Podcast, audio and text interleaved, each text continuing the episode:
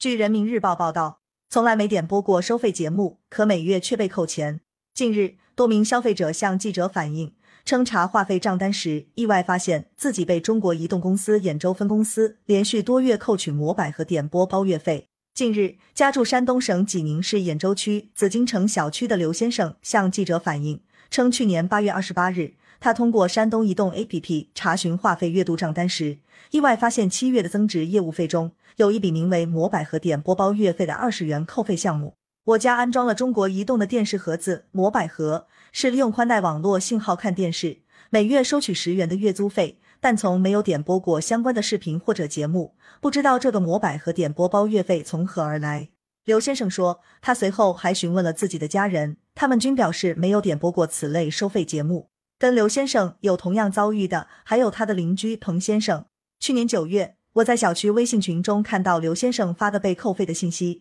便对照自己的账单，发现自己也被中国移动连续七个月收取了摩百和点播包月费，金额从二十至四十九元不等，一共一百八十九元。彭先生表示，对于这一扣费项目，他反复问过家人，都表示没有点播过任何收费类节目。同住紫禁城小区的王先生也被扣取了该费用。王先生对记者说：“从未点播过此类收费节目，何来的点播包月费？就算有点播，为什么从来没收到过任何短信提示或者验证码呢？”发现被扣费后，刘先生多次通过中国移动服务质量监督平台投诉热线幺零零八零和当地幺二三四五政务服务便民热线进行投诉。他认为中国移动公司兖州分公司在账单中虚构收费项目，构成消费欺诈。要求其按照《消费者权益保护法》第五十五条规定赔偿五百元，并书面赔礼道歉。在一万两千三百四十五平台的督促下，中国移动公司兖州分公司洪经理给我回电，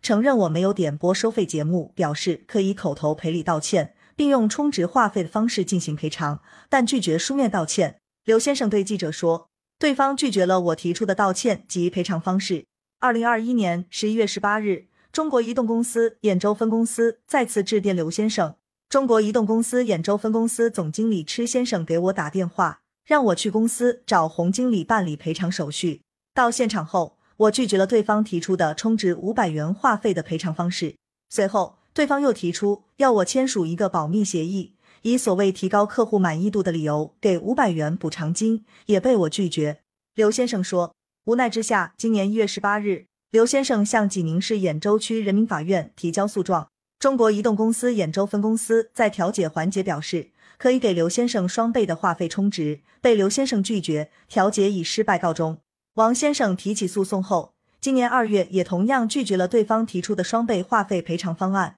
三月八日，记者接到刘先生反馈，中国移动公司兖州分公司的洪经理和工作人员近日主动登门赔礼道歉。承认是由于系统错误导致消费者被扣费，并对他和王先生每人赔偿了五百元。刘先生和王先生撤诉。刘先生说：“从去年八月我就开始投诉，他们陆续拖了半年左右的时间，这份道歉是不是来的有点太晚了？希望中国移动公司兖州分公司能够加强自身管理，改善服务态度和服务质量，不再让类似的错误继续发生。”经记者调查发现。关于中国移动公司莫名扣摩百和点播包月费的投诉并非少数，在黑猫投诉平台上搜索关键词“摩百和点播包月费”，显示有四十四条相关投诉。北京市律师协会消费者权益法律专业委员会主任卢云在接受记者采访时表示，中国移动公司兖州分公司如果没有经过消费者同意和许可，擅自开通该项目并进行扣费，那么就侵犯了消费者的财产权。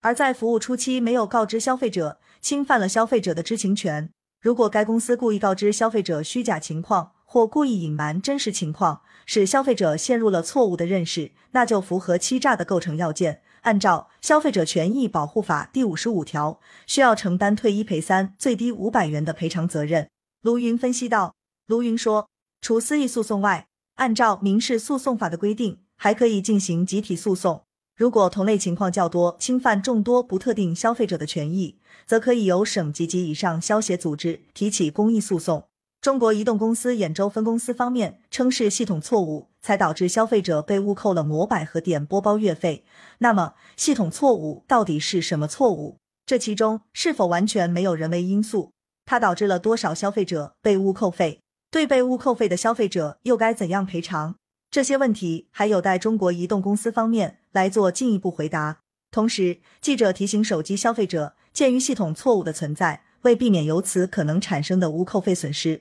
务必养成每月查看自己账单的习惯，发现问题第一时间维护自身权益。感谢收听羊城晚报广东头条，更多新闻资讯，请关注羊城派。